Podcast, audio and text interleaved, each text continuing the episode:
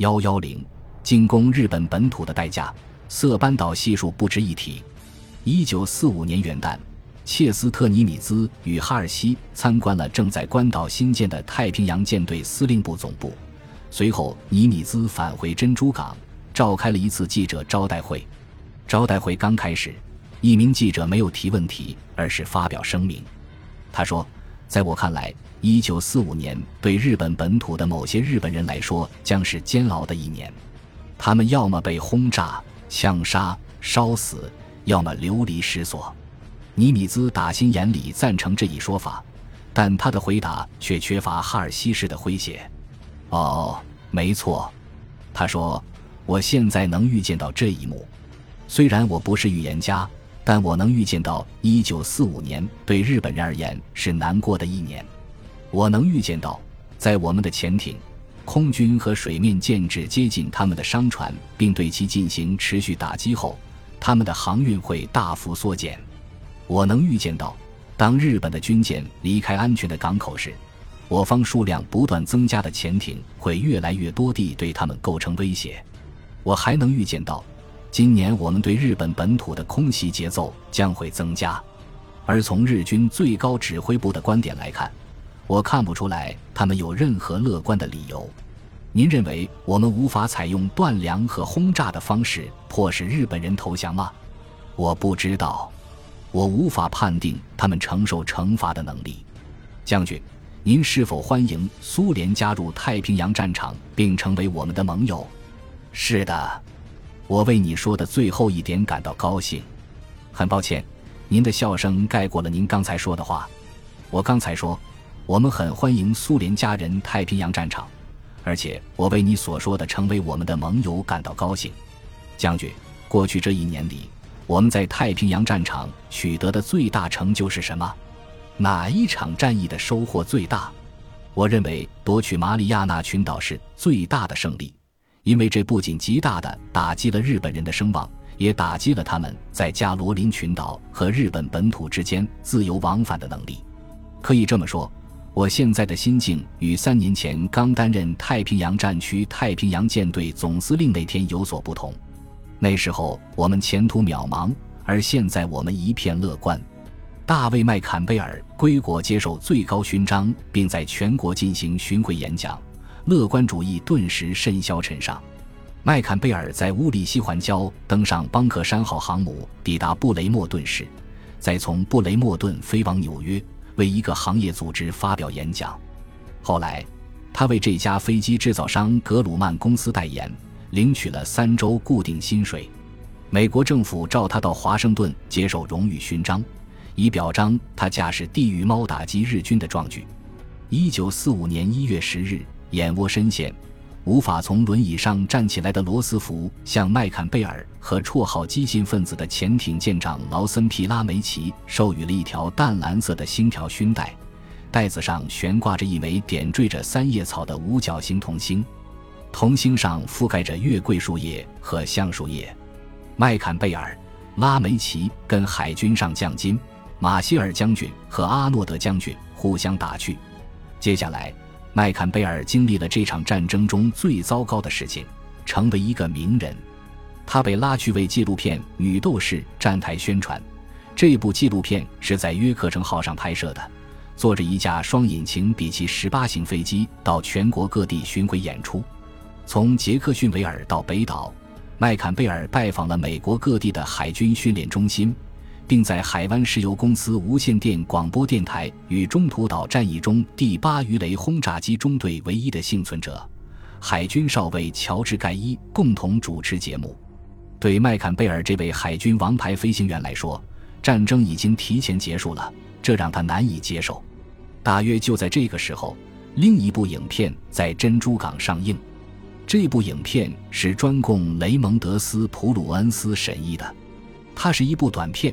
主角是三只山羊，其中一只戴着日军防毒面具，另一只戴着美军防毒面具，第三只没有戴任何防毒面具。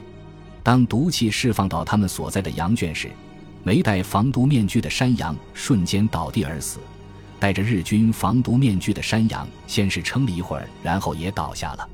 只有戴美军防毒面具的那只山羊毫发无损。后来，斯普鲁恩斯对萨维·弗勒斯特谈起这部短片时说道：“看了这部片子之后，我提出，如果允许我们在硫磺岛使用这种新式防毒面具，我们就能挽救很多美国土兵的生命。硫磺岛的日本守军迟早都会死，况且那里没有日本平民。”中毒身亡不比被火焰喷射器、子弹、炸弹和炮弹杀死差。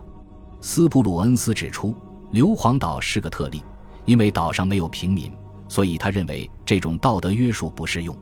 弗勒斯特后来写道：“这群日本鬼子可能会以一种更人道的方式战死，美国士兵也不会因此枉送性命。但是，如果这样做的话，我们就被贴上了发动毒气战的标签。”也让日本能够名正言顺地用毒气进行报复。一九四五年一月十四日，斯普鲁恩斯再次登上印第安纳波利斯号，前往乌里西环礁，接替刚刚打完莱特湾战役的哈尔西。动身之前，斯普鲁恩斯决定放弃毒气战。在使用毒气的问题上，马歇尔将军一直以来也持同样观点。最终。罗斯福总统否决了参谋长联席会议提出的使用毒气弹倡议。第五舰队正蓄势待发，珍珠港里停满了战舰，准备将海军陆战队第四师的老兵们运往天宁岛，为进攻硫磺岛做准备。他们把上岛变成了一场登陆演习，突击部队全副武装，沿着绳梯爬下来，坐上在天宁港附近搜寻等候的登陆艇。然后前往进攻出发点，时间有如白驹过隙。重新回到天宁岛的第四师官兵几乎认不出这个地方了。去年七月，我们曾在天宁岛北部登陆，并对日军发起突袭。如今，整个北部地区都变成了一个巨大的机场。海军陆战队第二十五团第二营的弗兰克·斯克雷格中尉说：“登陆天宁岛那天就在这里，我们击退了反攻的日军。现在。”看到飞机一架接一架的从这里起飞，一种成就感油然而生。每一周，第二十一轰炸机司令部可使用的飞机数量都在不断增加。一九四四年底之前，天宁岛的北部机场及以前的牛甲机场将能够容纳第三百一十三轰炸机联队。到一九四五年初。从印度转来的第五十八轰炸机联队将降落在位于格关角附近的西部机场。除此之外，第三百一十四和第三百一十五轰炸机联队也在飞往关岛的途中。海伍德·汉塞尔已经在关岛建立了新指挥部。不过，以投弹量衡量轰炸效果的阿诺德认为轰炸机联队的进展过于缓慢，他对此十分不满。劳里斯·诺斯塔德把汉塞尔发回华盛顿的消息都过滤了一遍，只强调汉塞尔办事不力，这更激发了阿诺德的不满。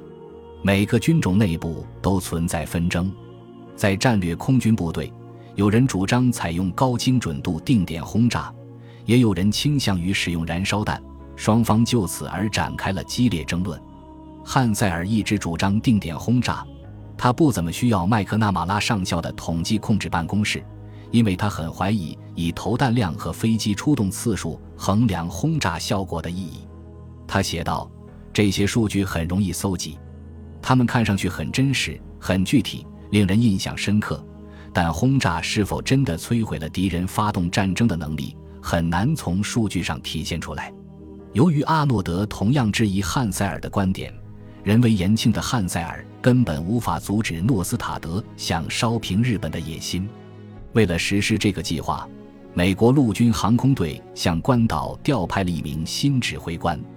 一九四五年一月六日，曾在中国和印度指挥过 B 二十九轰炸机联队的柯蒂斯·李梅抵达关岛。表面上，李梅是在参观前线，但诺斯塔德已经准备通知汉塞尔。李梅将接替汉塞尔任第二十一轰炸机司令部司令一职。阿诺德希望驻扎在马里亚纳群岛的轰炸机能尽快向日军展示武力，以便让支持者和怀疑论者对这支独立的空军部队留下深刻印象。相反，汉塞尔的定点轰炸一点都不出彩，无法满足阿诺德的要求。诺斯塔德看不惯汉塞尔，他很鄙视这位马里亚纳群岛的指挥官。他认为汉塞尔是个十足、彻底极其无能之辈，没有任何事情能改变他对汉塞尔的印象。况且，汉塞尔与某位人性的下属不和，这位下属就是奥唐奈将军。奥唐奈同样不相信高空轰炸的效果，也很看不惯汉塞尔的为人。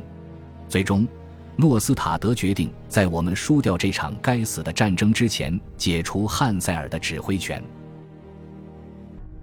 本集播放完毕，感谢您的收听，喜欢请订阅加关注，主页有更多精彩内容。